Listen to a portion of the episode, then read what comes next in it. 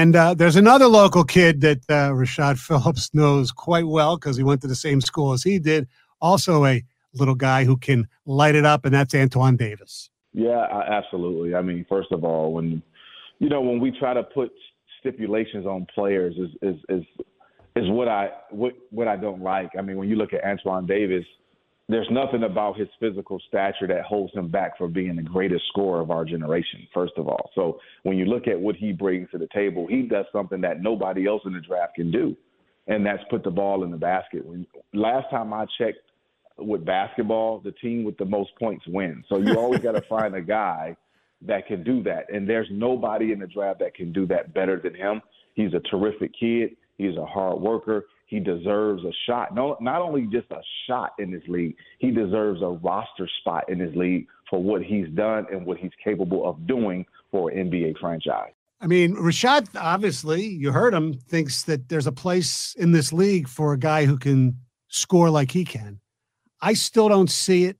Either do I. But maybe you know, eh, listen, I, I just worry about him defending. I don't think he's going to get drafted. He's one of those kids that's going to get taken, you know, to play on a G League mm-hmm. team and to see what he can do. If he goes out there and he scores 35 a night with the G League, it's going to be hard for that team to say, you can't play for us. Now, I have a question for you because I know where Antoine Davis goes down in like college basketball history. Don't you think, and this is just my era, I'm not talking about before Rashad still goes down in history above Antoine Davis, don't you think? In my opinion, for lasting memory, I'm going to remember Rashad Phillips more so than Antoine Davis. Yeah, and part of that is because the team he was on was much better than the team Antoine. To Antoine Davis, to his credit, basically he was the team. He was the team, and they had a lot of guys, you know, transferring out. Rashad Phillips, they had a you know a, a pretty good team. Oh yeah, they won you know an, an NCAA game or two. I mean, they were good.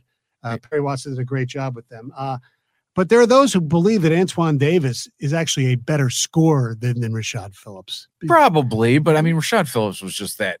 He was that early 2000s mm-hmm. point guard that you saw control the rock, control the offense. I mean, it was a different game. Mm-hmm. Now, like we talk about it, like you mentioned the NFL draft where you sometimes have to draft at a position of need. Right. The NBA, you don't have that anymore. It's no. positionless game. And it's, you, get the best damn player. And the other thing, the NBA draft is becoming more like the NHL and Major League Baseball draft where you're drafting kids at 18, 19 years old. And you hope. And you hope and you have to give them time. We don't give these kids enough time. If they're like a lottery pick, Killian Hayes is a perfect example. You know, oh, he's a bust right away. Well, he hasn't really gotten that much better, but he obviously proves he can play in the league. Well, and that's my question, right? So if you draft a guy at seven overall and he goes on to have a 15 year career, I think that's a successful draft pick. Yes, because I, there are a lot of guys who won't even play near that much. No, and I'm not saying Killian Hayes is going to go on no. for a decade and a half and no. play in the NBA, but no. he has that potential that he can last and and be a backup point guard for a team for year, years to come. Right. Um,